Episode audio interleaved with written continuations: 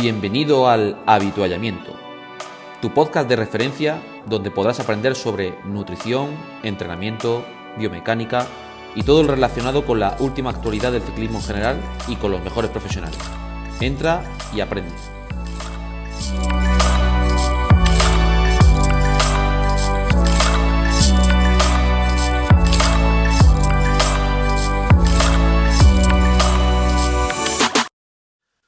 Muy buenas a todos y bienvenidos a este segundo capítulo del podcast El Habituallamiento. Y bueno, qué capítulo, qué eh, emoción tenemos todos los integrantes porque tenemos a un invitado de lujo. El invitado en este caso de este segundo capítulo es el doctor Alejandro Lucía. Para los que no los conozcáis, el doctor Alejandro Lucía es catedrático de Fisiología del Ejercicio en la Facultad de Ciencias de la Salud de la Universidad Europea de Madrid. Es investigador senior en el Centro de Investigación de la Actividad Física y del Deporte también en dicha universidad y es licenciado y doctor en medicina por la Universidad Complutense de Madrid. Sus principales líneas de investigación se han dirigido hacia los beneficios del ejercicio físico en pacientes con cáncer, patologías neuromusculares, personas mayores y alto rendimiento, en concreto en el ciclismo. De hecho, es uno de los investigadores que prácticamente todos conocemos cuando nos iniciamos en, el estudio de la ciencia del deporte y del ejercicio en, en ciclismo, y de hecho es coautor de más de 400 artículos indexados, casi nada. Eh, su grupo de investigación, de hecho, ha ganado en numerosas ocasiones el Premio Nacional en Investigación y Medicina Deportiva. Y bueno, después de esta pequeña presentación, eh, un buen saludo y un gran abrazo de parte de todo el podcast y sobre todo darte las gracias por estar aquí, Alejandro. ¿Qué tal? Cuéntanos. Un abrazo a todos, el honor es mío. Pues nada, pues aquí para lo que yo casi de psiquismo sabéis vosotros más que yo. Por ejemplo, ahora David está haciendo un montón de estudios, a Chema le he leído mil veces los entrenamientos, me gustaría poder seguirlos porque están bien diseñados, pero yo no, no, no tengo tiempo o paciencia. Y nada, el placer es mío y no sé si os puedo decir algo que no sepáis. Yo creo que no, igual os, os decepcionan mis respuestas, pero bueno, lo que encantado de estar aquí.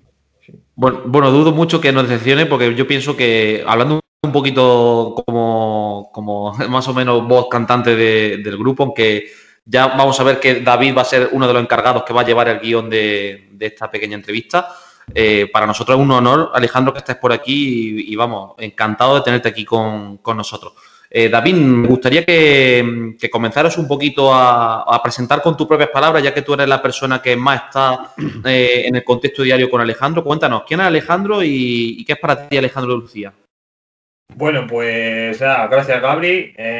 bueno, Alejandro, gracias un poco por parte de todos. Yo también os he aprovechado un poco de, la amistad que nos une, ¿no? Pues para engañarte un poco y, y, hacerte un poco casi padrino del podcast, ¿no? Que era un poco la idea, el, poder traer una persona que para los cinco, o para en este caso a los cinco, es un referente tanto a nivel profesional y en mi caso especialmente a nivel personal. Y bueno, yo una pequeña introducción de Alejandro, ¿no? Bueno, yo Alejandro me, igual que los que estamos aquí, pues me había hinchado a leerle durante la facultad, ¿no? Pues toda esa época de, de estudiante universitario, pues quien no ha leído muchos de los papers suyos, ¿no? Pues yo qué sé, hay tantos que no sé con cuál me quedaría.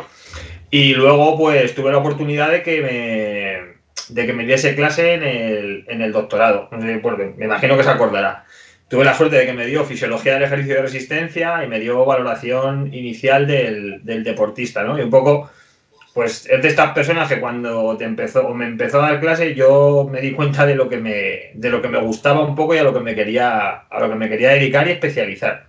Y eso se lo debo a él. O sea, yo he pasado muchos años por la, por muchas formaciones y estas son de las que tienes ahí grabado, ¿no? Siempre recuerdo el primer día que entré en clase, ¿no? Que, que estábamos, estaba sentado ahí en, un, en, un, rincón en el aula con su ordenador y, me acuerdo que empezó la clase diciendo, bueno chicos, dice, tranquilos, no hay que coger ningún apunte, dice, ahí está mi ordenador, podéis coger lo que queráis de él, ¿no? Eso fue como empezó su, su, primer, día de, su primer día de clases.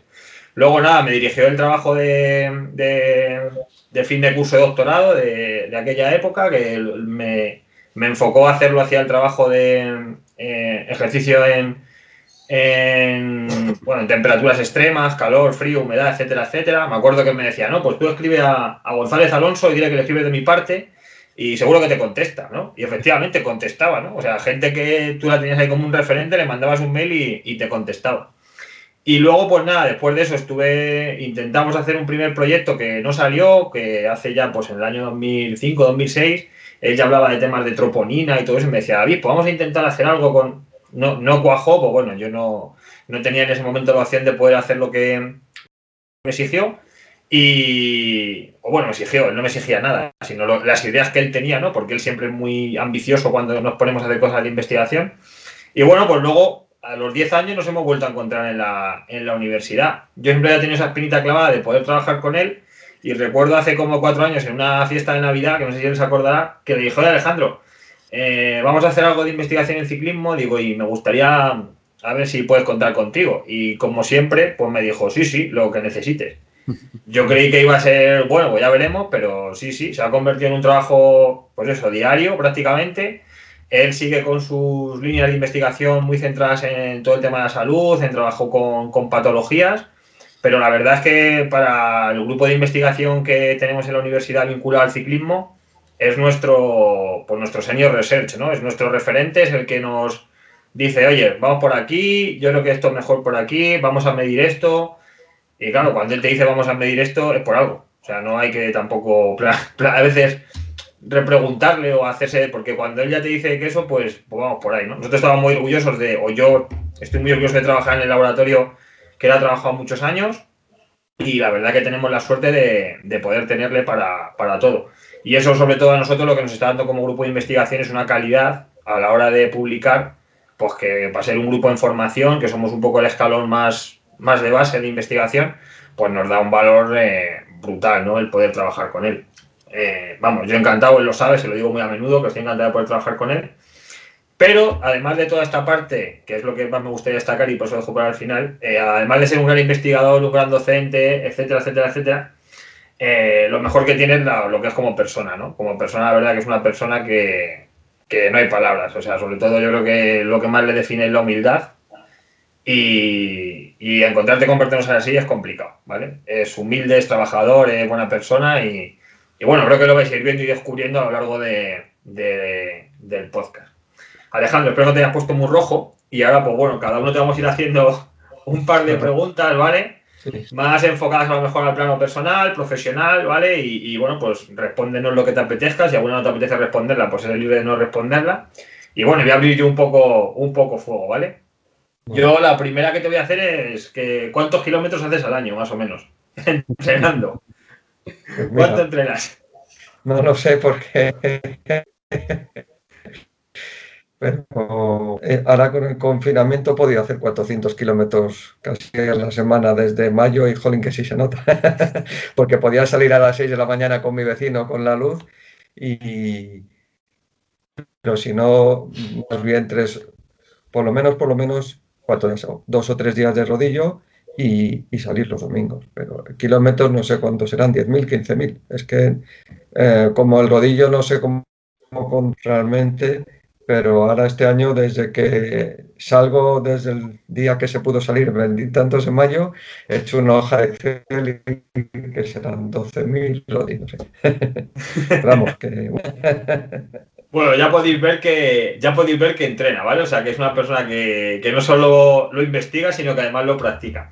Luego, Alejandro, de toda esta gente con la que has eh, trabajado a lo largo de los años, sobre todo en el, en el, en el campo ciclista, ¿Cuál es el que has visto que más te ha impresionado, que más te has dicho, uff, eh, a lo mejor no solo a nivel de rendimiento, sino puedes comentar dos, uno a lo mejor a nivel más de rendimiento y otro a nivel más de, como persona. ¿Cuál ha sido así lo que más, lo que más te ha llamado la atención en todos estos años de investigación con, ciclistas?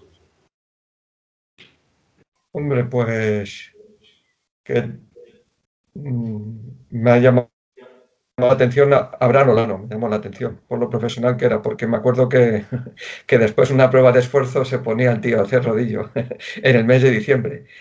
Y eso, o sea, y, y además era en la Complutense, que había que, que estaban repartiendo turrones y eso, y el chava que en paz descanse, que era muy cariñoso, no perdonaba los turrones, pero Olano ni lo probaba. Era un, una persona muy dedicada, muy, muy serio, muy, muy esforzado. Me llamó la atención eso. Y bueno, luego los había muy majos, pues me, ha parecido muy majo, pues yo que sé, gente muy cercana como Pablo Lastras, por ejemplo. Y mi impresión, por ejemplo, en todos los del antiguo Banesto es que todos tenían un nivel muy alto, muy elevado, muy elevado, muchísima fuerza y mucha capacidad de mover vatios. Yo me acuerdo que a un periodista, una vez Salting, que en paz descanse, que ese sí que era bueno, el padre de la fisiología del ejercicio, un periodista, Carlos Arribas, de, le hice de traductor, y yo me acuerdo que Olano era capaz de mover 400 vatios durante 20 minutos manteniendo la homeostasis, es decir, sin que subiese, no digo que cómodo, silbando, pero que sin que subiese el lactato, sin que, subiese, sin que subiese mucho la ventilación, sin que, sin que bajase el pH, o sea, digamos, sin salirse de, de, punto para nada. Y, me, y dijo, y hablando de vatios y demás, Saltin le dijo al periodista, es imposible, es imposible mover 400 vatios después de 6 horas. Y yo creo que sí que, es posible. me recuerda pues a, los keniatas, que parecía imposible que alguien corriese entre 2 a 2.03, 2.04, pero simplemente porque los mejores, em, hasta hace muy poco los mejores, los que veíamos en maratón que eran muy buenos, de 2.07, algunos españoles, no eran los mejores del mundo. Había otros que no, habían que no se habían a correr maratones. Pues em, me llamó la atención eso, el nivel tan elevado que tenían todos los ciclistas. La capacidad de mover pues 400 vatios dividido por 70 kilos entre 65 y 70, bastante bien. Otra cosa es ser capaz de moverlo después de 6 horas, claro. Eso es lo que no somos capaces de medir en el laboratorio, yo creo. La capacidad de recuperación y la capacidad de mover esos vatios por kilo después de 5 o 6 horas. Ahí está la diferencia. Pues muy bien. Y luego te quería preguntar otra, de, todos los artículos así que tienes de, ciclismo, ¿vale? O vinculados al ciclismo, ¿cuál es el que, bueno, aparte por ejemplo el de los streams, ¿no? Que es un poco el, los streams de Lucía, eh, ¿cuál es el que tienes así o le guardas un especial cariño de tus investigaciones? A lo mejor con las primeras o, cuál es el de... Todo gracias a Jesús Hoyos, el médico del Movistar, que ahora no está, y para mí es el mejor. lo que pasa es que no sale en la prensa, ni para mí es el que más sabe de entrenamiento de todos, y sé que ha entrenado a todos los ciclistas, aunque no se vende nada. Y el, primer artículo que describíamos la frecuencia cardíaca me hacía ilusión, me llamó la atención porque no era tan elevada como yo iba, como yo pensaba, no era infernal, no había tantos momentos de frecuencia cardíaca elevada. No sé si ahora es igual, porque ahora no tengo esos datos, pero me hizo ilusión. O sea, que no era lo infernal que puede ser un Tour de Francia, no era zona, no era zona roja todo el tiempo. Son, yo creo que los ciclistas en una vuelta de estas por, de, grandes, no lo sé ahora, pero no pueden salirse de punto mucho, mucho tiempo. Porque vamos, eso no hay, no hay cristiano que lo aguante. Cuando hablan capacidad de sufrimiento, vale, es verdad, pero pero hasta un cierto punto. No hay nadie que pueda mantener una intensidad máxima, máxima de verdad más de 5 o 6 minutos. O sea que el que menos sufre entiendo que es el primero, lógicamente. Perdona, ¿hablas del, paper ese con Santalla, del, del Tour de Francia? Eh... No, de uno de que es en el International Journal of Sports Medicine el 99. Vale. Santalla es otro muy majo que ha hecho. Bueno, Santalla hizo uno con, con valores longitudinales de V2 más. Está Alberto Contador, yo creo, entre los sujetos, porque es la antigua 11 y, demás, pero yo hablo uno de simplemente valores de frecuencia cardíaca en, la, en el Tour. ese paper creo que está referenciado luego en las, en las revisiones de Joyner y de Coyle de, de cómo es la intensidad en, en, las pruebas. Y me suena que está citado ese artículo ahí. Me suena. Bueno, Alejandro, pues yo por mi parte ya he roto un poco el hielo. Ahora te dejo aquí con, los cuatro fantásticos. Pero, pero en un momento, sí que hay momentos de. El momento de, esfuerzo grande, sí que había un ciclista que se ha jugado la contrarreloj que fue frecuencia, eh, frecuencia máxima, muy, muy cercana a la máxima durante una hora. O sea que hay veces que sí que son capaces de hacer un esfuerzo supremo. ¿Y eso en, cuántas pulsaciones, si recuerdas aproximadamente, por, por tener? 180. 180. Sí, durante casi una hora. vamos, es que he estado esta mañana dándolo en clase, en la maestría de ciclismo, ese, cito ese artículo y creo que están casi 70 minutos al, al 93% de la frecuencia cardíaca máxima. Las cronos antiguas que había en el Tour, que eran mucho más largas que las de ahora y demás. Luego, yo creo que en la historia del ciclismo hay rendimientos históricos. Uno puede ser el de Pogachar en el Tour, el famoso de Alpe d'Huez del 2001 de Armstrong, que creo que fue un rendimiento en el límite de las posibilidades humanas, pero que tampoco lo repiten tantas veces en su carrera porque es muy, es muy difícil, sobre todo a nivel mental. O, el Alpe d'Huez de, Carlos Sastre, que fue también heroico, pero claro, hay que tener mucha, mucha mentalidad para hacer ese esfuerzo, yo creo, tan, tan supremo. Pues nada, Alejandro, yo te dejo con, con el que quiera arrancar. Si quieres, Gabri, tú que has arrancado, si quieres continuar con, con lo que tú pienses o le quieras preguntar a Alejandro, le tienes ahí para ti. Sí, bueno, a ver, yo, eh, aquí donde me ve Alejandro, yo soy muy jovencito, y de hecho yo nací en el 92 y cuando yo estaba naciendo tú estabas ya eh, midiendo muchísimas cosas y yo para mí eh, es un referente, como lo digo siempre. Y yo tengo principalmente dos preguntas. La primera, que me gustaría saber, con toda la experiencia que tú llevas ya en el sector de la investigación, el ciclismo, ¿qué es lo que más te ha llamado la atención en los últimos años en cuanto a evolución del entrenamiento? ¿Qué es lo que más te ha llamado o que dices, pues mira, esto lo que se está midiendo ahora, pues yo pensaba que era impensable o no. Cuéntanos un poco. Bueno, yo creo que lo que ha pasado es que por primera vez en mucho tiempo en el ciclismo se empiezan a medir las cosas. Es decir, han venido los anglosajones y simplemente le han dado al ciclismo profesional una, un matiz un poco más analítico y antes uno joven de 22 años pues le ponían a tirar, sin saber si era bueno o no, a trabajar. Y ahora le hace un, test de 20 minutos y dicen, ostras, que este puede mover 7 vatios por kilo, prueba a ver que igual te gana la etapa. Yo creo que yo creo que ahora por primera vez en mucho tiempo se mide, se mide el rendimiento y, se dan cuenta que por qué no ganar el Tour con 22 si, si realmente tienen los valores para hacerlo. Yo, Inés, se ha globalizado mucho el ciclismo. Y entonces, pues, em, quizá ha perdido su romanticismo, pero yo es que creo que todo depende de la cantidad y cada vez hay más.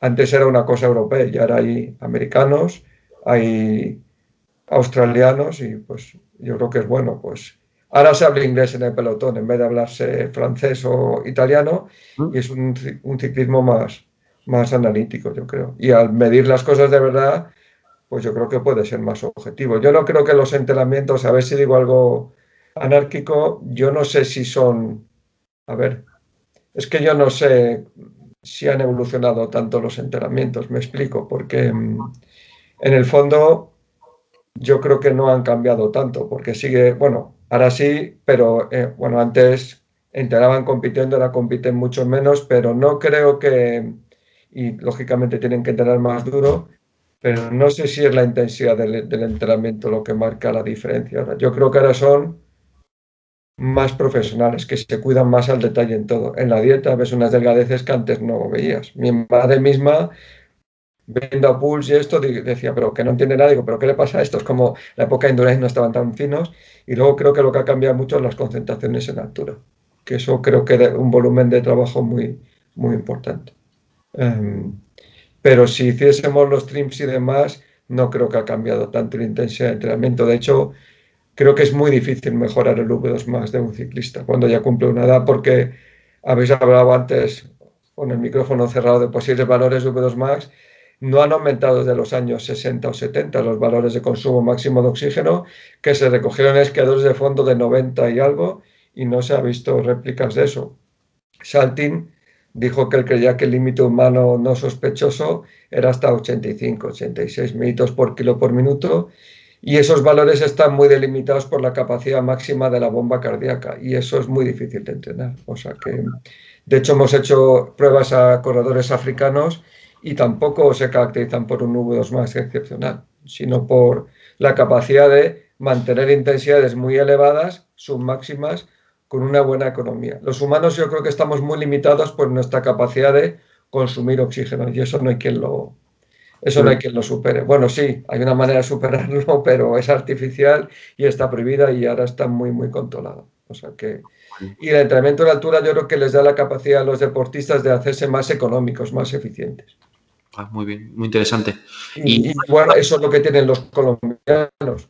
Yo creo que ganó que son nativos de las alturas. ¿Qué quiere decir nativo de las alturas? Haber sido concebido en la altura, mm. nacido en la altura, vivido en la altura y haber entrenado en la altura desde pequeño. Y bueno, eso valió en Tour. Porque muchos de los antecedentes también ha tenido que tener un proceso de adaptación también de muchas generaciones, por supuesto. Si os fijáis, el Tour de Bernal no era superior para nada, fue superior cuando pusieron, cuando hubo que hacer casi una hora por encima de 2.000 metros. Y lo mismo ha pasado con el Superman López este año, se mueven muy, y eso lo tienen que simular los que no son nativos de las alturas entrenando en, entrenando en, en altura. Mm. Yo creo que el nivel es que está muy, muy, muy, muy parejo. Estuve en una tesis hace poco en Holanda, que tenían datos del Sun, Sunweb de, de Dumoulin, y decían que más de 6,4, más de 6, que 6,4 vatios por kilo es lo más que ven. Después de una etapa de 5, o sea, no digo una subida ahí al oeste o una cota de 20 kilómetros, sino una etapa de las de verdad, de las de 4.000 o 5.000 metros, es lo máximo que ven que se pueda mantener. Y la, la diferencia es el callo de mantener ese 6,4, venirte abajo a 6,2 o así. Pues.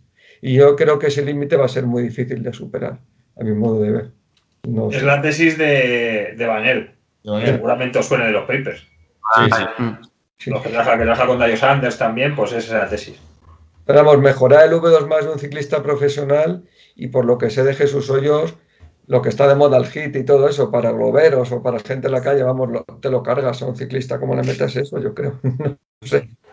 Chema me puede, decir, pero yo creo que te mandan a la porra, ellos suben ritmos a bloque, a bloque, a bloque, que es lo que simula la competición, pero es que hacer intervalos en esta gente supone una carga de trabajo absolutamente brutal para mí, yo creo. No sé.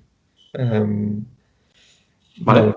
Javi, pasa tú porque esto te lo, te lo, esto lo hemos hablado tú y yo unas cuantas veces. ¿eh? Eso lo hemos hablado de, y hablo muchas veces con, con mi amigo Arteche, que es el entrenador de Bernal y, de, y de Carapaz, y siempre me dice que, por ejemplo, para deportistas de un nivel sea, muy elevado, tipo Bernal, Carapaz, que, ellos prácticamente no hacen intervalos a consumo de oxígeno. Decía que esta gente ya lo que hace falta es desplazar el umbral eh, lo más cerca posible a, ese consumo de oxígeno. Y, muchas veces se pone muy de moda ese trabajo de HIIT, de alta intensidad y demás, y a lo mejor para un profesional de ese nivel ya, o sea, tienen ya un motor de la leche. No hace falta intentar mejorar ese motor, porque como tú decías, eh, se, plantea complicado, ¿no? Tienen que llegar a su prueba con el umbral eh, lo más cerca posible de, ese consumo de oxígeno, ¿no? Para que sean lo más, lo más eficiente, ¿no? Y como ha dicho antes Alejandro, el, tema de la altura, yo, yo, sí he hecho muchos experimentos con experimentos. Eh, concentraciones en altura con, con profesionales, triatletas y ciclistas. Te vas a altura, no hace falta hacer eh, unas intensidades muy elevadas y cuando acaba la concentración a altura haces un pequeño té de lactato y te pones a ver cómo, sobre todo el, aeróbico, o sea, sube una barbaridad. son gente que, te va a 5 vatios kilo con 2 milimoles. O sea, tú dices, joder, o sea, 5 vatios kilo van, van silbando, ¿no? Entre comillas, ¿no? El, típico paseo que tú vas con la grupeta, eh, ellos van a 5 vatios kilo a esa intensidad y, ni se fatigan, ¿no? No, ¿no? no tienen ningún tipo de estrés. Y, creo que por ahí estoy muy de acuerdo con, lo que tengo a nivel de experiencia estos años con profesionales, que por ahí van los tiros, de, dónde están esas mejoras. Yo, tengo una pregunta a, raíz de esto, de que hemos estado hablando, Alejandro, y tú que eres seguidor del ciclismo actual, ¿ves muchas diferencias de rendimiento de hace 20 años con respecto a ahora? De, de cuanto a velocidades media, de, de, de, potencia y demás, o, lo, ves que se ha mantenido estable en el tiempo? Antes de que se me olvide, perdón, es que habéis preguntado que me había impresionado Chente García. Es el mayor animal cariñosamente que he visto encima de un ergómetro. llegó, a 600 vatios en una prueba en rampa. O sea, lo más que he visto en mi vida. Y ese era un auténtico caballo con un consumo de oxígeno menor de 70, por cierto. Una eficiencia muscular máxima. Em, dicho lo cual, yo lo de vatios es que no podemos comparar con antes. O sea, la única, la única medida en ciclismo son los vatios, porque velocidad es muy difícil. Depende del viento, depende de lo larga que ha sido la etapa. Cuando dicen los mejores tiempos en Alpe d'Huez, no sé si se puede comparar un Alpe de Contaros con un, en la primera semana, si lo hubiera con uno hecho en la tercera semana. A veces tardan menos de arriba abajo, pero igual los últimos tres kilómetros han sido a muerte y ha sido casi peor y yo creo que van, por mucho que antes hubiese algunas manipulaciones que ahora no hay, me cuesta mucho creer que es un deporte que no, que no van más rápido. Es que es muy difícil porque cambian las carreteras, el pelotón, la aerodinámica. pero todos, los, ciclistas que manejan vatios, los sabréis vosotros, te dicen, eh, decía el otro día en una entrevista Jonathan Castoviejo que veía los vatios y dice, pero es que había 100, había 100 andantes obviamente yo creo que la gente cada vez se entrena mejor, es más profesional. Entrenar mejor no es igual a hacer más series, pero dedicarse en cuerpo y alma a, ser ciclista. Yo te hacía la pregunta sobre todo, Alejandro, porque yo también entreno mucha gente de ciclismo en pista, profesionales, Y al igual que es muy complicado de ver esa evolución en, la carretera, en las pistas, sí, de 10 años para atrás, las marcas en los velódromos eh, se han, bajado tanto en velocidad como en fondo, persecuciones por equipo individuales, una barbaridad y cada año van bajando. En bajando que, que van más rápido. Sí, sí, pero muchísimo más rápido. O sea, la, persecución por equipo se está bajando de 4 minutos en chicos. En persecuciones individuales, Felipe Gana ha hecho destrozos estos años atrás. En la velocidad, los chicos están bajando de 10 segundos, las chicas de 11 bajan muy sobradas hasta 10-2, 10-3. O sea, eh, auténtica barbaridad de, evolución. Creo que en parte se han mejorado los materiales de la pista, que sí tienen mucha influencia a nivel de aerodinámica, como sabes, pero creo que también se entrena mejor y se estudia mejor, o sea, todo, ¿no? A, cómo trabajar. Pero claro, quería saber un poco como tu opinión con respecto a la carretera, si ves que ha habido esa evolución, pero bueno, nos confirma que es lo que dice Castro Viejo, que ahora donde habían 20, ahora hay 100, con la misma, con la misma intensidad. Exacto, hombre, está claro que los tiempos de Pantani y de Armstrong no se han mejorado subiendo al Perduez y me mostró em, David que en los 15 mejores tiempos de Alpe no está nadie de 2000, desde después de 2010, solo y con viento de espaldas eh, Nairo, ¿no? Pero bueno, yo creo que me cuesta creer que no, bueno, yo creo que tiene que haber una cierta mejora y no lo sé, vamos. Es que yo creo que es imposible ya te digo, la medición de verdad del rendimiento objetiva son los vatios y no sabemos cuáles eran. Los, los podéis vosotros inferir cuáles sean los vatios de antes, pero sabéis que el, el, viento es tan determinante subiendo que a mí me cuesta mucho mm. comparar, no lo sé. Y bueno, también ahora van más rápido que antes, pero también puede ser por las carreteras, el pelotón más, más poblado, no sé. Yo como aficionado me parece que los ritmos que llevan son brutales y sobre todo que lo que me da la sensación es que cada vez hay más ciclistas que son capaces de ir de ir rápido, ¿no? O sea que... Eso lo, comentaba nuestro amigo John, que tenemos en común, Iriberri y David, el día que llegaron la etapa del Tour, que llegaban alto y ganó Roglic, que llegaron casi frente, decían, no, se han fumado la etapa. Y decían que el ritmo que estaba poniendo Van Aert subiendo era de 6,3, 6,4. Decía, claro, ¿cómo alguien va a sacar la cabeza ahí a ese, a ese ritmo para arriba? O sea, con aguantar y ir a rueda ya les iba, ya les iba bien. Decía, es que nadie, nadie ataca. Decía, pero ¿cómo atacar si con ir ahí ya les, ya les valía? Y había 30 tíos que estaban aguantando ese ritmo, pero claro, al límite de sus, de sus posibilidades. Y luego, claro, van a tales velocidades que ahí sí que se nota. Yo no noto, digo, que yo no noto obviamente ir a ruedas subiendo, pero yo sí, si sube una 30 por hora, pues se tiene que notar muchísimo. Y bueno, yo creo que el nivel medio cada vez es más, más elevado. Me costaría creer que no, que no es así. Vamos. Sí, sí. vamos, sería, un sería el único deporte, yo creo, en el que no el rendimiento. A ver, puede haber rendimientos puntuales de Pantani, la última subida que no se hayan, que no se puedan mejorar nunca, igual que el salto de longitud famoso de Bob Beamon, pero yo creo que el nivel medio cada vez tiene que ser más elevado. Y la otra pregunta que tenía para ti, Alejandro, es ¿a dónde crees tú que se van a conseguir más mejoras de aquí a unos años? O sea, ¿cuáles son los campos en los que tú crees que, el ciclismo va a intentar evolucionar un poco para, para seguir mejorando? Me has dicho antes que, que el mundo anglosajón ha hecho el deporte más analítico y se, se analiza todo más para buscar ese rendimiento. ¿Dónde crees tú un poco que, por dónde van a ir los derroteros? Pues yo creo que en el 1 más 1 más 1 más 1 más 1, es decir, que sean verdaderos monjes del, deporte. Yo, una persona que cuide cada detalle al mínimo, yo creo que se ha de notar mucho. Yo he conocido, hace mucho que no veo muchos deportistas de élite, pero a no tantos que digan, que yo diga, bueno, este hace todo lo que está en su mano para ser lo mejor, lo mejor pues una persona que, bueno, es una tontería, pero me contaban que Armstrong tomaba cereales con agua para no engordar. Es una tontería, no va a ganar el Tour por tomar cereales con agua en vez de con leche, ¿vale? Pero ese detalle ya dice lo que es capaz de hacer una persona, el sacrificio que es capaz de hacer para, para, para llegar a lo más alto. Yo creo que está mucho, mucho en la mente. Muchos ya llega un momento que no tienen ese hambre o esa, o esa, o esa capacidad. Y es, en gran medida, por ejemplo, a los africanos lo que les, lo que les, lo que les, en la vida que lleva el de dos, ¿cómo se llama? Em, Kipkoche, es una vida absolutamente monacal y ahora tienen que estar dispuestos a hacer concentraciones en altura.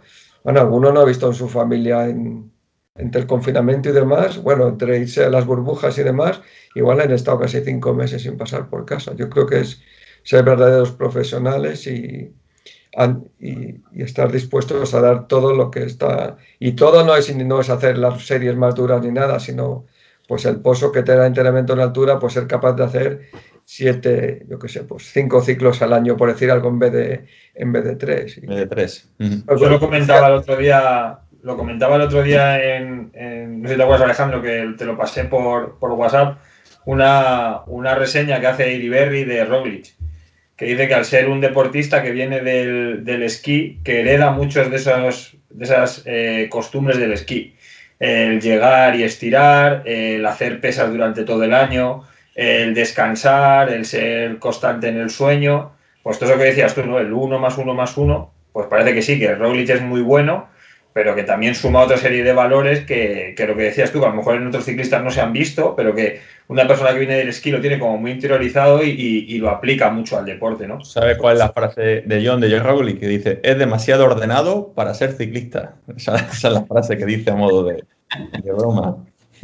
Que, lo habitual es que el ciclista, por lo general, suele ser un poco más eh, desordenado, que sí, verá que son muy profesionales, pero como que él, Rowley lo lleva al, lo lleva al extremo, ¿no? Yo os digo que yo ya con lo que me encuentro en, muchos sub-23 es, ese, es el tipo de deportista ya, ¿eh? O sea, creo que lo que viene viniendo es ya un deportista que se preocupa de muchos aspectos para intentárselo mejor. Y aquí sí que creo que eso, el que ha implantado todo eso, bueno, es Braceful con todo el tema de los marginal gains y todo esto, que ha calado mucho en el ciclismo, ¿no?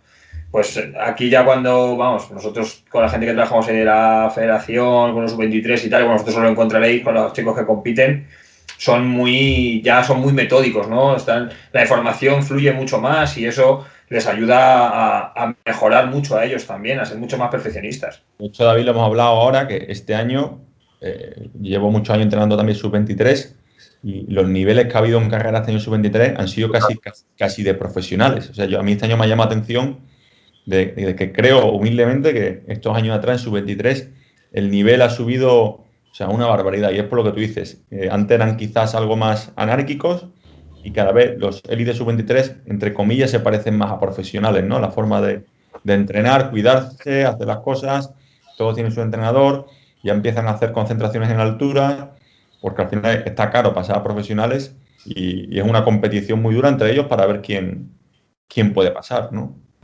Eso Y bueno, pues Raúl, lánzate a ver qué tienes por ahí. Bueno, un ejemplo, perdón, de. Nos decía Johan Brunel que una concentración de esas que hacían para ver el tour, que, que se encontraron a Ulrich y Ulrich se dio la vuelta, dijo, no, es que tenemos que coger un avión. Y no, dice, pero ¿cómo un avión? ¿Qué más da? Dijo Johan Brunel, el avión que es secundario, se coge mañana, lo importante es reconocer la etapa entera. Y Armstrong quería ver todas las subidas enteras. Yo creo que, yo creo que era un superdotado Ulrich como esto, pero el otro tenía la cabeza más, esa capacidad de darlo todo, de sufrir y, no sé, de estar delgado todo el año, no lo sé. Yo creo que esas son pequeñas, pequeñas diferencias. Es lo que he podido ver humildemente, que uno que, bueno, pues se ve también en, en cualquier orden de la vida, el que quiere darlo todo en su trabajo y el que, y el, que es más un funcionario con todos los respetos de su trabajo, digamos. Pues que igual que el cáncer lo curan no gente que trabaja de 8 a 3, sino que gente que está toda la vida sacrificada y lo da todo, pues no iba a ser lo diferente el ciclismo. Pues el que más se sacrifica, el que más hace todo. De hecho, antes sería impensable que alguien como que un ciclista ganase, hiciese el tour al máximo, la vuelta, vamos, y ganase desde febrero hasta, no digo hasta octubre, hasta noviembre, pues no es lo que ha hecho Roglic, ¿no? es que todo lo que ha corrido lo ha ganado o ha estado. Lo peor que ha hecho ha sido sexto. 50, días de líder en grandes vueltas. Sí, sí, sí. y, tuvo un mal día, y tuvo mal día la contamos, pero quedó el quinto, o sea que no perdió, hizo casi el mismo tiempo. Es que el otro hizo un rendimiento espectacular. O sea que no, no ha tenido ni un bajón en todo, en todo el año. Y eso yo creo que tiene que haber una base, un trabajo detrás brutal. ¿no? Bueno, te, te, va a preguntar algo Raúl, por ejemplo. Venga, Raúl. Yo te iba a preguntar una cosa, pero yo creo que ya la has respondido. Mi, pregunta era, era eh, yo me planteo, digo, en caso de dos gemelos, evidentemente son genéticamente iguales, con igual entreno, parecida nutrición, qué podría ser el determinante para que uno fuese un poco mejor que el otro. Eh, y al final, pues, supongo que la, mentalidad, lo que has dicho tú, el que cuide un poquito más los detalles, ¿no? pues yo creo que la, motivación, la motivación. Yo nunca se me olvidará que vi las Olimpiadas de Barcelona en primera fila. Eh, vi ganar a Abel digo, ¿cómo se llama? A Fermín Cacho. Y yo veía a Abel Antoni y, bueno, algunos corredores españoles les veías pasar a la línea de salida. Iban como al matadero. y nunca se me olvida la Fermín Cacho, la cara que llevaba. Digo, este se los come. Digo, este tiene una concentración, tenía esa, ese, no sé, una tontería, la mirada del tigre, pero la, el creérselo, la mentalidad. Es que tenía cara de, ganador, no sé, pues. La misma cara que tenía Armstrong de, animal antes de las contrarreloj, la parecía que se los iba a comer a todos. O sea que era, como los toros cuando salían. Yo creo que es la mentalidad, el hambre, no sé cómo. Yo creo que la, la, la capacidad. En el caso de los keniatas está claro que es la, salir de la pobreza. Es lo único, la única manera de salir en esos países de la pobreza es ser un buen corredor. O sea que es, yo creo que la, la mentalidad. Pero a ver qué niño en Europa es que, a ver qué niño, por ejemplo, quiere ser corredor de 10.000 o, es, mejor ser un futbolista, no sé. o, ciclista que cuando llueven ya no quieren salir, ¿sabes? Eh, no sé, pues, esas cosas son... Yo, yo creo que al final es, está en la mentalidad, sobre todo cuando estamos hablando que la vuelta está, se jugaba en un minuto, pues la, la mentalidad, las ganas que tienen de seguir entrenando y de, y de sacrificarse, yo creo. Y otra pregunta, a, lo mejor es un poco técnica la que te iba a hacer y es de, entrenamiento. No sé, estamos dándole vueltas eh, con el tema del entrenamiento del torque. No sé si el torque, entrenar a baja cadencia. Eh, ayer eh, Javier y yo hemos tenido varias reuniones con gente del UAE, con Jeroen Stewart y John Wayfield, y, son muy, muy, inciden mucho en el entrenamiento del torque eh, los newton metro que meten eh, cada deportista durante cuántos minutos. Ayer nos decía Jeroen en, un, en un, Skype que tuvimos con él, muy amable, por cierto, un fenómeno, eh, que miden mucho eso. En vez del vatio kilo, los vatios, el torque, el, newton metro dividido en el kilo, y cuánto tiempo son capaces de, de mantenerlo. Entonces, ponen muchos entrenamientos de torque, de, desde 40 a 45 revoluciones por minuto. O sea, de cadencia, que, a Javier y a mí nos extrañó mucho porque en principio no había evidencia científica de que eso pudiese mejorar. ¿Tienes, no sé si tienes alguna experiencia o, qué opinas de esto, Alejandro. Eh, pues eso yo creo que te puede responder mejor David, que ahora tiene un estudio que va a salir sobre tipos diferentes de entrenamiento de fuerza. A ver, vosotros estáis mucho más al día que yo. Yo es que creo que en realidad en cada pedalada no hay que hacer mucha fuerza. O sea, comparado con la capacidad máxima de fuerza que tiene una persona, el problema es mantener, es mantener esos niveles de fuerza durante tanto tiempo. Y para mí el problema de ciclista profesional es meter tanto entrenamiento de fuerza como sería realmente útil y, combinar eso con entrenamiento aeróbico y que no lo, que no lo fastidie, ¿no? O sea que, em, y quizás entrenamiento de torque sea una manera de tener un poco de entrenamiento, de estímulo adicional para las fibras más rápidas, más, más glucolíticas, que son capaces de generar más fuerza. Lo que creo que tarde o temprano que yo creo que vas a perder esas adaptaciones, porque una vez llegado a la competición, no, yo creo que, pues la verdad es que no sabré decirte. Yo creo que la limitación es más, para mí, metabólica que, que de fuerza y digo, la capacidad de ser capaz con nuestra, de ir, de muchos vatios con el menor consumo de oxígeno posible. Y, y por eso es tan efectivo el entrenamiento en altura, yo pienso. Hay muchos detractores del entrenamiento en altura dentro de la, dentro de la fisiología, pero para mí el ciclismo es muy bueno. ¿Por qué? Porque el ciclismo te permite una cosa que no te permite el atletismo, que es meter mucho volumen. Porque además un atleta si corre muy despacio, pues pierde propiocepción y, y, luego no es capaz de hacer las series como tiene que hacerlas. Pero un ciclista, por ir a 100 vatios, no pierde la capacidad de, mover 400 vatios. Y anchas Castilla, cuanto más volumen puedas meter, para mí mejor. Otra pregunta al hilo de esto, si me permitís, es, eh, respecto al entrenamiento eh, eh, en calor, que lo, que lo, probamos hace tiempo, eh, y las mejoras en la sangre, ¿vale?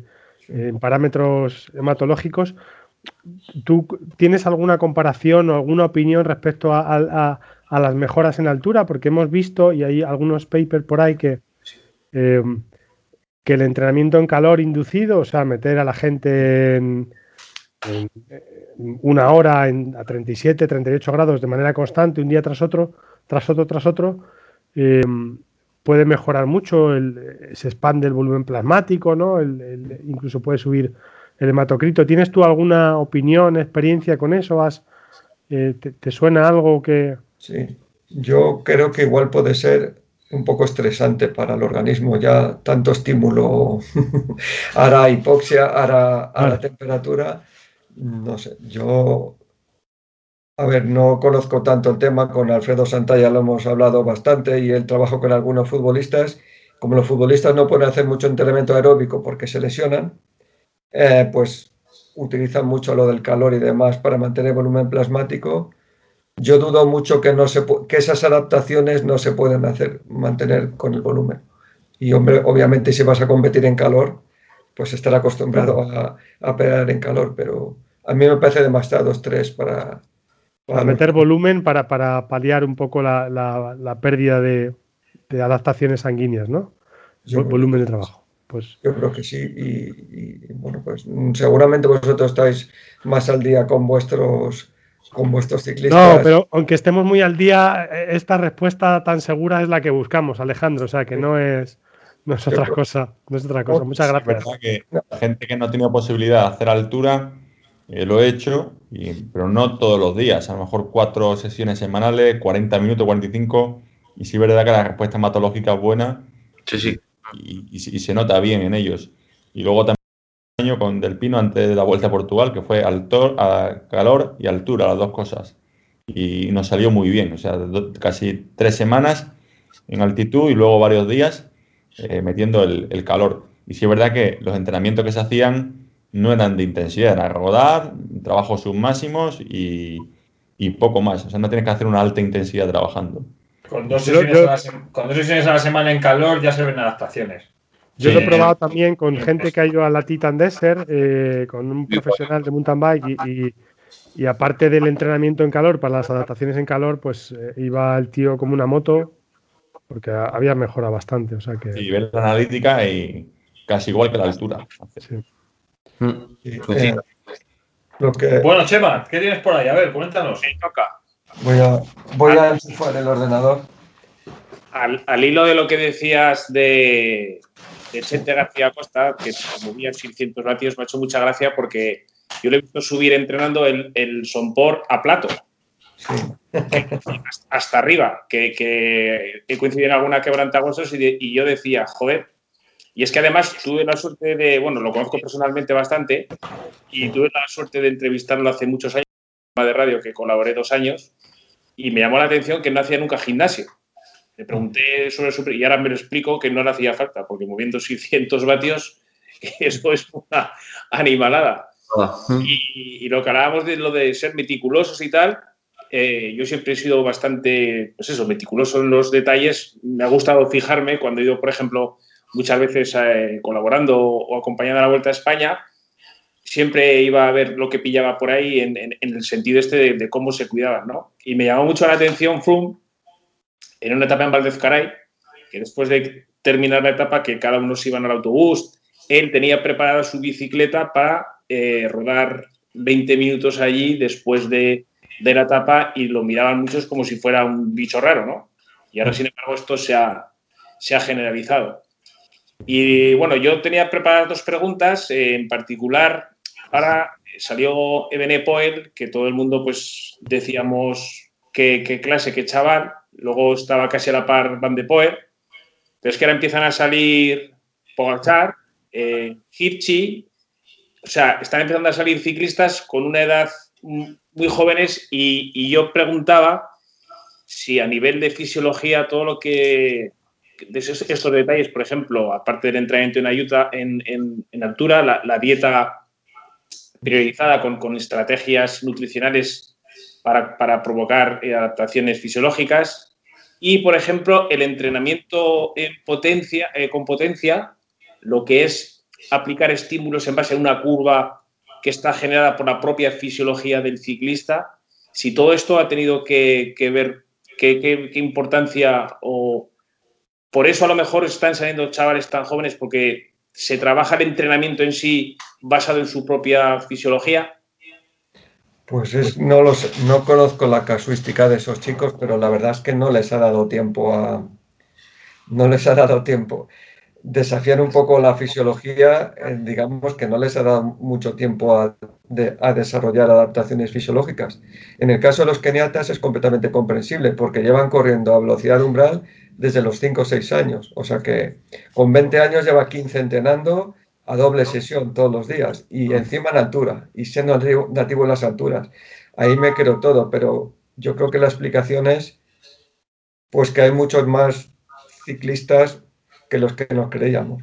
Así de simple. Y o sea que hay mucha más gente capaz de mover 7 vatios por kilo que, que lo que nos creíamos. Y, y ya está. Igual que en España estoy seguro que puede haber muchos muchos chavales que si les entrenas pueden ser futuros maratonianos de 204, si están dispuestos a entrenar. Yo creo que así de simple, que, ahora cada vez hay más jóvenes que tienen posibilidad de demostrar esa capacidad. Yo lo veo así de, así de sencillo porque entrenamiento es que no puede ser, no han tenido tiempo, ¿no?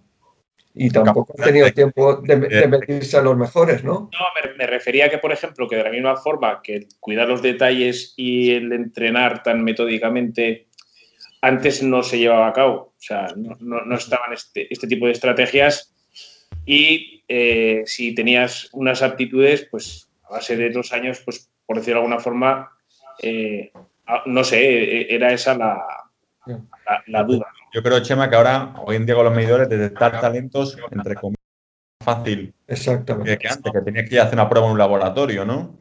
Eso es claro. Porque así, a ti antes te venía alguien con una prueba, digamos, eh, sin estar, por ejemplo, el software, el, de análisis de datos, y que tenías una gráfica con una frecuencia cardíaca y no veías números, no veías nada, eso no te dice nada. Sin embargo, te viene alguien con potencia y puedes decir, aquí tienes, tienes un futuro profesional, eso antes era imposible.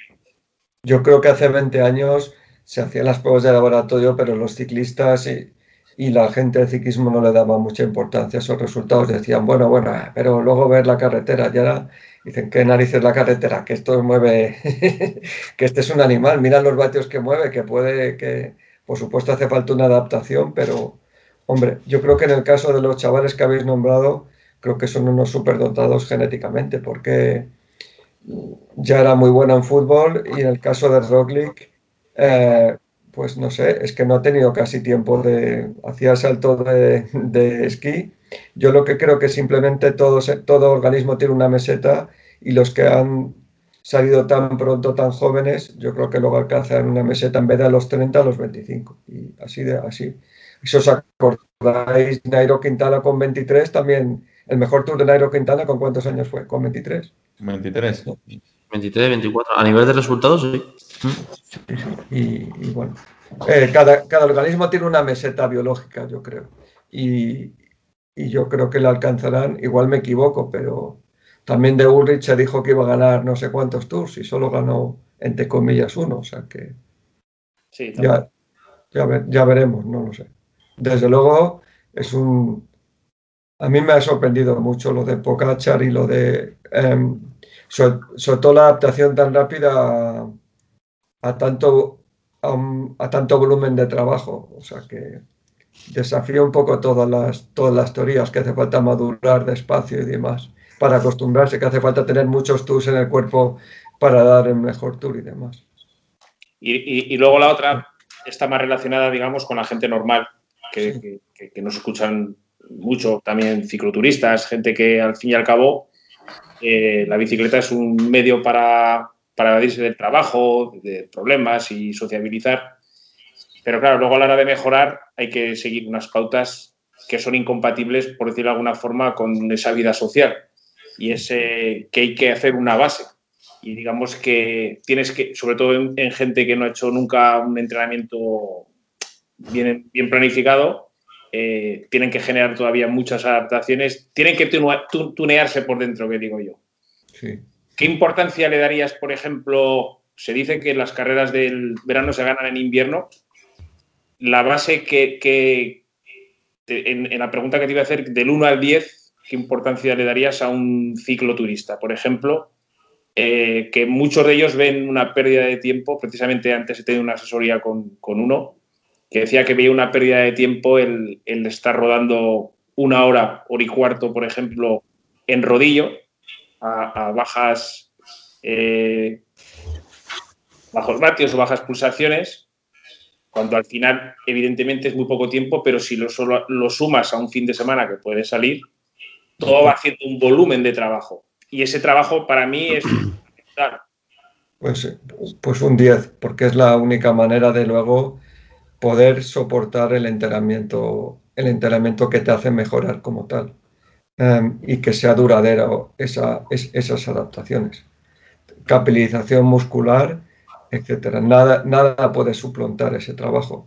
No, os suena el hit y demás. Em, bueno, yo creo que eso está haciendo bastante daño. En el, me explico. Sí que es, el hit ya lo inventó el, que, el primer ser humano que, bajó de cuatro minutos en, la, en la milla, que fue porque era estudiante de medicina y no tenía tiempo para entrenar y hacía intervalos, o sea que, em, pero sin base no se puede, eso no se puede soportar. Yo creo que es demasiado estrés para el organismo.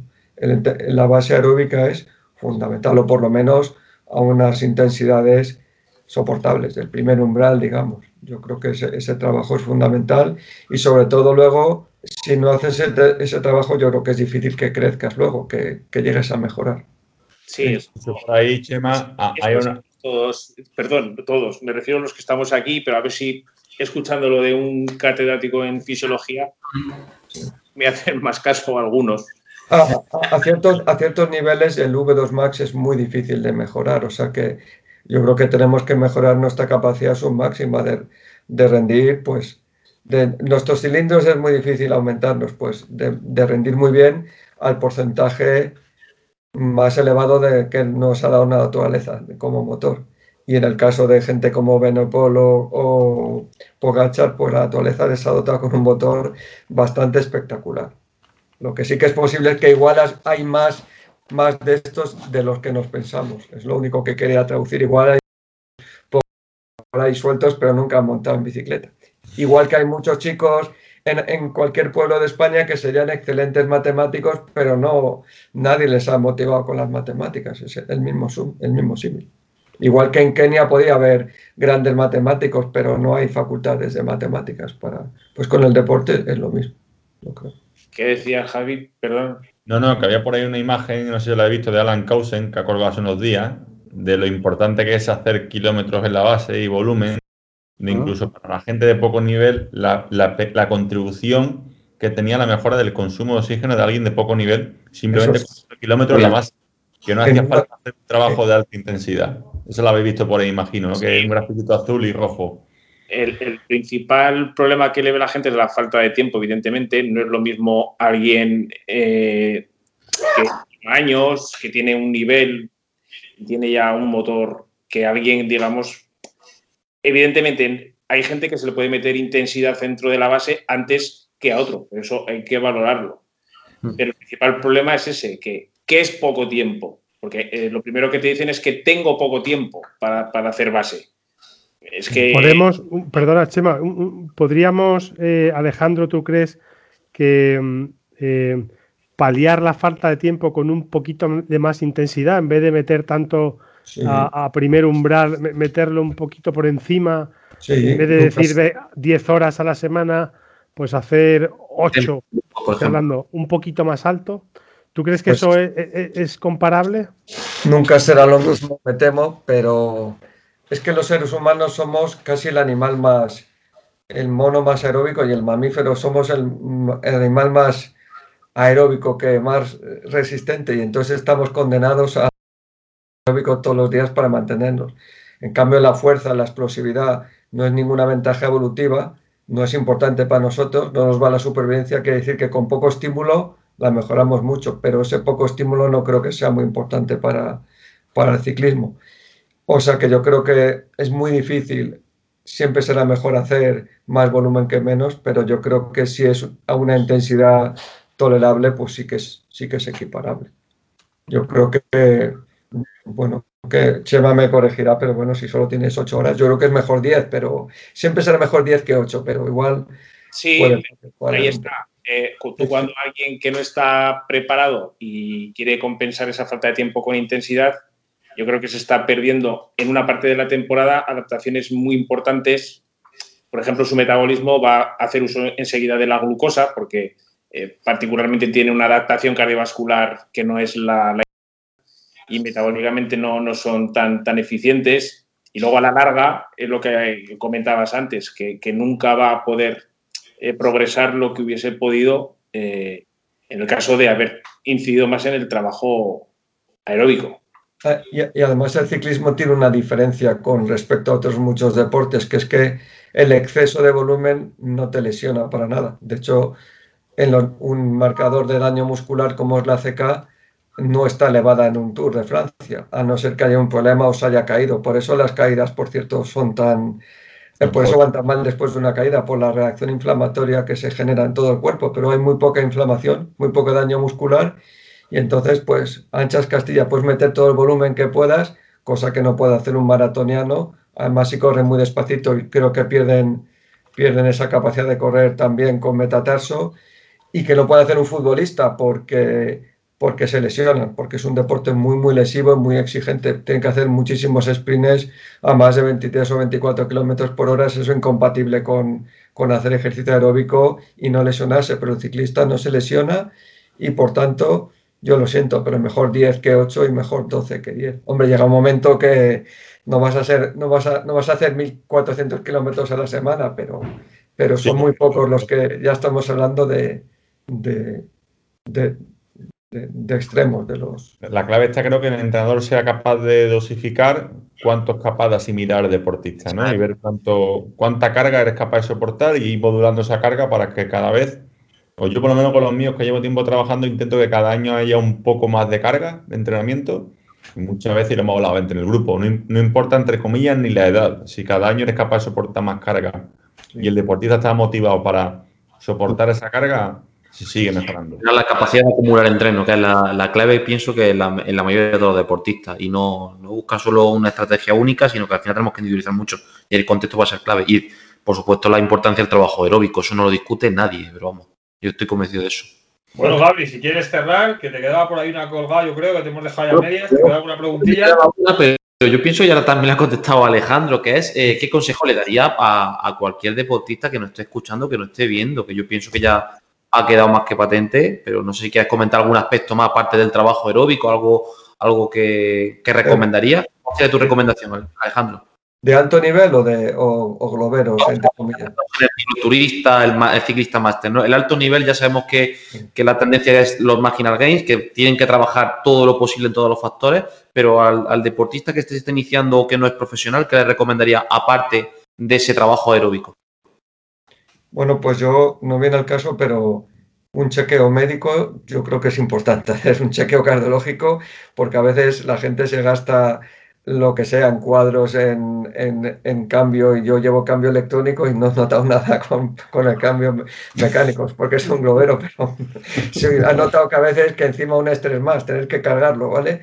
Pero sobre todo, y la gente dice, se gasta eso y luego dice, qué caro gastarme X euros en un chequeo cardiológico. Yo creo que el deporte es lo más sano que hay.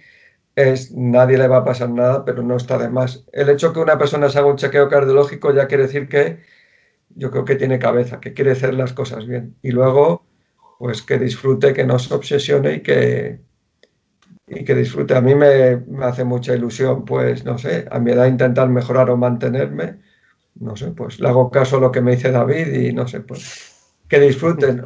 No lo sé, yo creo que, que disfruten, no sé, no, no sé qué más, que es un deporte maravilloso porque yo creo que te permite entrenar durante toda la vida con, eh, el problema del tráfico está ahí, pero con muy poco riesgo de lesiones y realmente y muy agradecido. ¿no? Es, correr es muy lesivo, pero, pero el ciclismo tiene, tiene muchas ventajas y luego, no sé, mejor que si de entrenar y eso sabéis vosotros mucho más, estáis al pie del, al pie del cañón y eso.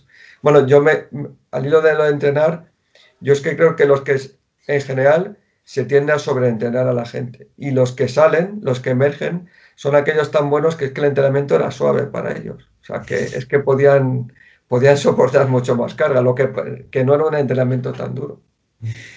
Así de, así de sencillo. Y, no sé qué más, qué más deciros. Luego sí que es verdad, hablando de laboratorio, que hay algún factor que no somos capaces de medir. Que no sé cómo medirlo. Por ejemplo, la capacidad de mejorar día a día. Eso es lo que, eso es lo que, lo que distingue al campeón. Lo, genéticamente, los humanos, sobre todo lo que más nos diferencia. El deporte es un poco antidemocrático. Es decir, la genética es muy importante, casi es el 50%. Y, lo, y donde más se nota la genética es en la capacidad, no tanto tus capacidades basales, sino en la capacidad de mejorar con el entrenamiento, lo que se conoce como entrenabilidad. O sea que por eso lo que tiene mérito es mejorar a un globero como yo, no tanto a un, a Es que eso es, que eso mejoran solo, hay que dejar que la naturaleza siga, su curso. claro, como se dice, al, burro hacerlo, hacerlo caballo de carrera, como se dice muchas veces, ¿no? Sí, sí, sí, sí. O sea que, bueno. No sé si son muy simplistas mis, respuestas, no lo sé, pero. Son eh, perfectas, Alejandro, porque es que lo que cosas complejas ya vemos todos los días y gente que se hace eh, pajas mentales. Lo que buscamos es un, e, estas cosas que, nadie con otra autoridad nos las puede contar. O sea, yo encantado por mi parte. para resumir, me dijo Pichilares, uno que conozco un poco polémico, que va mucho a Etiopía y a Kenia. Siempre está haciendo estudios. Dice, mira, tú pones un cartel gigante en Etiopía un millón de euros al primero que baja de dos horas, dice, y en una hora te bajan 20 de dos horas en maratón. en un año te bajan 20, dice. Y él los, dice, yo, yo he visto niños correr descalzos entre piedras, es impresionante. Dice, es que hay la cantidad de potenciales campeones que hay, capaz que luego que se quieran dedicar a eso, que, se, que, les apetezca. Y he visto niños correr descalzos a, a 3.000 metros, a 3 a 3.30 como si nada. Dice, si es que, sea, pues ¿Por qué no en el ciclismo? Pues en el ciclismo igual no hemos visto todos esos keniatas emerger, son los Pogachar y demás. Contador era buenísimo, la leche, pero es que igual hay otros que son, con perdón, la releche, mucho, todavía mucho mejores. Y bueno, pues, pero siempre dentro de los límites humanos, o sea, no hay nadie que moverá 8 vatios por kilo ni nada así. O sea, que eso no, yo creo. No sé lo que vosotros, no sé cuál, lo más que habéis visto vosotros ahora en vatios por kilo. Aquí no tenemos acceso a, esos números, creo. Bueno, ayer nos, lo enseñó, ¿no, Javi? Ayer, nos lo enseñaron, nos lo enseñaron, pero no, lo podemos decir, pero nos enseñaron datos espectaculares de sí, pero andan por ahí. Yo estuve en una, en una tesis de, en Holanda, lo sabe, bueno, que es público los datos, y no, y he mantenido, era muy difícil por encima de 6,4. Era Dumoulin en Europa, dice lo más que he visto yo. Y, bueno, es uno que decía que, claro, que los del Sunweb todos. Cuando casi gana el Giro aquel año, me parece, creo, ¿no? O, ganó el Giro, no me acuerdo. Son los, datos son los datos del año que gana el Giro. Sí, gana el Giro, ¿no? Mm. Y lo que, un año que ganó, yo creo que lo perdió ahí, no, me acuerdo bien ahora. Y que lo que él más había notado con el entrenamiento es la capacidad de mover. Él veía que no había muchas mejoras, queda muy difícil, pero sí que en el último puerto del pasar a 6,1 a, mantener 6,4. Eso es la, diferencia que él veía. Ah. Y eso no es V2 Max, ni eso es agonía pura y dura, eso es otra cosa. Eso es resistencia a la fatiga. Eso es resistencia a la fatiga. Y lo que decía Chema, haber antes quemado muchas grasas para que te quede algo de glucógeno, etc. Mm. Bueno, y me estoy enrollando mucho. Yo creo que una cosa que no sé si hacen es los ciclistas, que quizás se podía mejorar, es tomar suficientes hidratos de carbono en carrera, no lo sé. En eso estamos, en eso Según los estudios de Hockenruck, dicen que se puede llegar a 90 gramos a la hora. Pero Estamos ahora un poquito más, ¿eh? Hemos probado, yo, yo conmigo, con deportistas míos, hasta 110, 115. La, cosa es que si se oxidan después eh, para, producir energía o no, ¿no? pero sí, 115 yo, yo he dado alguno y lo toleran bien en cuatro horas más o menos. Pero los profesionales no toman eso, no pueden, o sea, no les da la vida, ¿no? En la etapa, ¿no? Están liados con ellos, están liados con ellos. Ese es el problema. Están liados. Digo que tener tiempo para comer muchas veces en una etapa. de- Claro, claro, ese es el problema. Y, y yo te, con los míos tengo peleas a veces. Oye, ¿has comido? Es, es que no he podido, te dicen a veces. Es que se ha ido todo el día Ah. a juego que no, te, no puedes soltar ni las manos del manillar. Y claro, en ese momento, pues una limitación también en ese aspecto, aunque lo trabajen eh, entrenando, ¿no? Ya. Y una pregunta que tengo para vosotros. ¿Creéis que comen suficientes hidratos de carbono los ciclistas hoy en día? Mira, A ver, yo te digo que la, la pregunta número uno, número uno, siempre cuando falla un entrenamiento, siempre es que has comido, ¿sabes? O que has comido, ¿Cuál es- o que has cenado ¿Cuál es el anoche, o que has principal desayunado. problema de los, de los, de los deportistas de, de- de resistencia, el dichoso peso. Y, y lo primero que hacen y arreglan es quitando hidratos eh, para, erróneamente para perder peso. Yo me encuentro, Chema, muchas veces eso, o sea, semana de competición, compite a lo mejor sábado o domingo, ¿y qué hacen? Desde el lunes, ¡pum!, cortan, con Sí. idea de a ver si afino, Y no sé, además, 500, 600 gramos. Y claro, no se dan cuenta que eso le hace más mal que bien el perder esos 600 gramos a costa de cortar esos hidratos. Y eso, eso es muy habitual, ¿eh? O sea, esa, imagino que hemos hablado muchas veces que se obsesionan con, el, con perder ahí un poco y, y, recurren a eso, ¿no? La semana de competición quito hidratos. ya, ya sabéis, lo comenté, no sé si fue en el anterior eh, caso, pues un ciclista, pues una destrucción muscular severa, precisamente por, por no comer hidratos con el, con el rollo de, de afinar y, y ya no solamente no sacar eh, los entrenamientos, sino que, que te metes en problemas de salud ya. Y problema. aparte, base es el, el- yo creo para mí es el, el- momento ideal para perder eh, porcentaje graso, que es el principal problema de los ciclistas recreativos, por decirlo de alguna forma. Muchas veces les pilla el toro y muchas veces no se comen en entrenamientos o, o- o en salidas de fin de semana, porque, joder, eso que, que- que me ahorro, ¿no? ¿Para qué me va a meter más azúcar? Y sin embargo te estás perdiendo lo mejor. Pero bueno, esto lo hemos hablado mucho nosotros en el grupo. Eh, Yo creo que sobre todo también lo que hay es eh, una, faltar unas, unas pautas claras, porque hay demasiados conceptos vinculados. Me imagino que algún día haremos un programa específico, pero al final es eh, el ayuno intermitente, el salgo en ayunas, el, el- el low carb, el- o sea, y la gente va muy perdida. Y al Pero- final es, es pues, no como va, al final no son va pesos perdida. del peso, Sí, sí, Va a perdida, hacer todo lo que pueda para bajar de peso. sí que va perdida, pero coge lo que quieren. Claro, lo que les eso es, interesa. eso es. Ahí está la historia. Acción de calidad hay. Es por lo que yo con Gabri, con Gaby he hablado alguna vez eh, con algún vídeo suyo que me parece que están perfectos en, en el entrenamiento de la base. Pero que como le dejes tú a un cicloturista una puerta abierta para que en algún momento de la base pueda meter intensidad, ya la has liado. Te coge como le queda dar la mano y ya te dice, es que Gabriel dice que era alta intensidad. Y, y claro, es lo que hablamos veces. Oye, habéis visto que se ha ido, ¿no, Alejandro? A ver si reconecta para, para, para despedirle y, ya, y ya vamos cortando. Ahora falla conexión. Sí, Es- le ha fallado la lo que- conexión. Es lo que hablábamos con el tema del descanso entre temporadas. Sí, sí. Mm. que, que como le digas a que tú decías además David, si quieres puede salir un día tranquilo, pero que, que casi es peligroso porque como se vaya con la grupeta de tranquilo nada. A muerte. De hecho, me está diciendo Alejandro que se le ha quedado el ordenador colgado, que no sabe lo que le pasa. A ver. Bueno, vamos a intentar eh, recomponer y que vuelva a Alejandro. Si ahora no vuelve, Bueno, pues si bueno, no pues le, le da, llevamos, lle- eh, yo creo que ya una hora y ocho minutos. O sea, el que le encanta esta temática nos lo va a agradecer muchísimo. Bueno, yo creo que si queréis, eh, aunque sea una pena que no podamos despedirle, porque yo creo que se debe estar incluso agobiando ahora por ver qué le pasa, pues nada, si queréis despedimos o despide Gabri y, y bueno, pues nada, le doy yo las gracias ahora en nombre de todos. Ah, Yo espero que haya gustado, yo creo que ha estado, bueno, creo que siempre viene muy bien escuchar a alguien de este nivel y Una masterclass de hora y veinte, o sea, para yo creo que sí, que, Vale. vamos, que creo, yo lo he disfrutado mucho y espero que a vosotros también os haya gustado. A mí me ha encantado. Y pues nada, ya otra vez le podremos hablar con él tranquilamente, porque además eh, mira, me está, dile que, nada, que ni se preocupe, que ya dice- me está escribiendo, me está escribiendo y me dice, ni me enciende el ordenador, o sea que bueno, Nada. creo que no va a haber opción, ¿vale? Ya para que no se preocupe se preocupe. y ya está. No pasa nada. Desde aquí le, le, agradecemos muchísimo el tiempo. Cuando ya escuche esta parte, sí, seguramente que la escuche. Pues nada, muy agradecido de tener a, a gente de su nivel.